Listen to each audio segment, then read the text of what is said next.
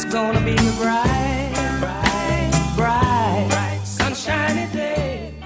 How would you know you're seeing clearly if you didn't see not clearly? How would you appreciate the clarity that you found if you hadn't lived in some sort of discord? How could you live other than living in alignment with Source?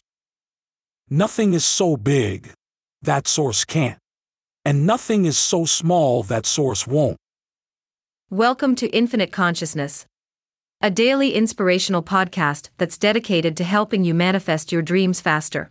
Through law of attraction tips, tidbits, and techniques to people who want to improve their lives, become leading edge creators, and gain a deeper understanding of law of attraction.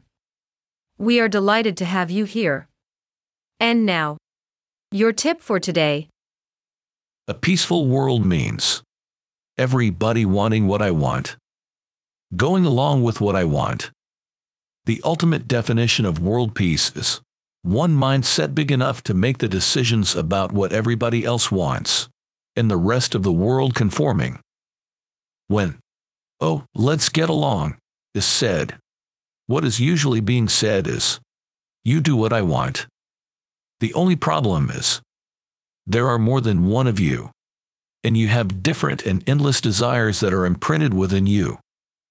The best experience is for everyone to have their own personal experience while focusing on their individual desires, with the universe yielding to them all simultaneously.